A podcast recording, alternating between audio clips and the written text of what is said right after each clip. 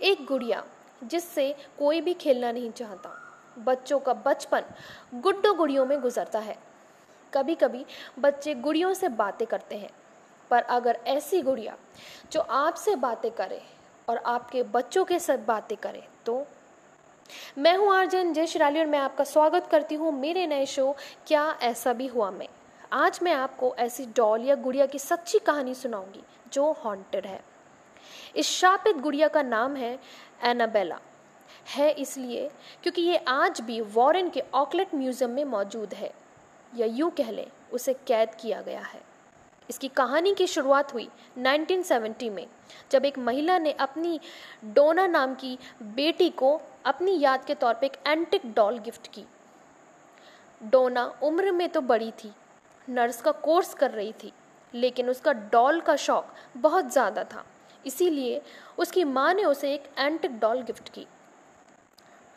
डोना माँ की इस प्यारे से गिफ्ट को अपने बिस्तर पर डेली रखकर सोने लगी। कुछ ही दिन बीते होंगे और इस डॉल ने अपना मूवमेंट दिखाना चालू किया। वो एक स्थान से दूसरे स्थान ना जाने कैसे पहुँच जाती।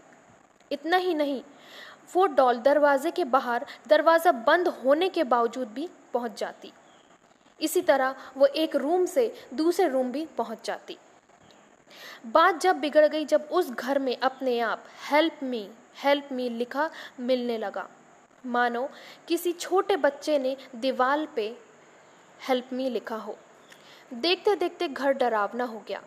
फिर डोना ने अपनी एक दोस्त, या यूँ कह लीजिए, अपने रूममेट के साथ मिलकर फैसला लिया कि इस डॉल की समस्या को दूर करना ही होगा। तो उसके लिए उन्होंने एक दिन पैरानॉर्मल एक्टिविस्ट को बुलाया और उनकी मदद से ये पता चला कि ये डॉल एक हॉन्टेड है। और इस डॉल के अंदर एक सात साल की बच्ची की आत्मा है, जिसका नाम था एनाबेला हिगिंस वो डॉल डोना के साथ रहना चाहती थी। लेकिन कुछ समय बाद एक पादरी को बुला के उस डॉल को वॉरेन के म्यूज़ियम में कैद करके रख दिया गया और चेतावनी के तौर पर लिखा कि इसे ना खोलें। इस डॉल पर बहुत सी मूवियाँ बनी। उनमें से एक मूवी का नाम है द कॉन्ज्यूरिंग, जो 2013 में रिलीज़ हुई। इसके कुछ पार्ट्स भी आए।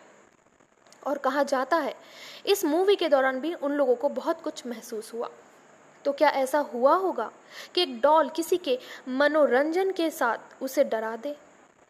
अगली कहानी सुनने के लिए सुनते रहिए। क्या ऐसा भी हुआ?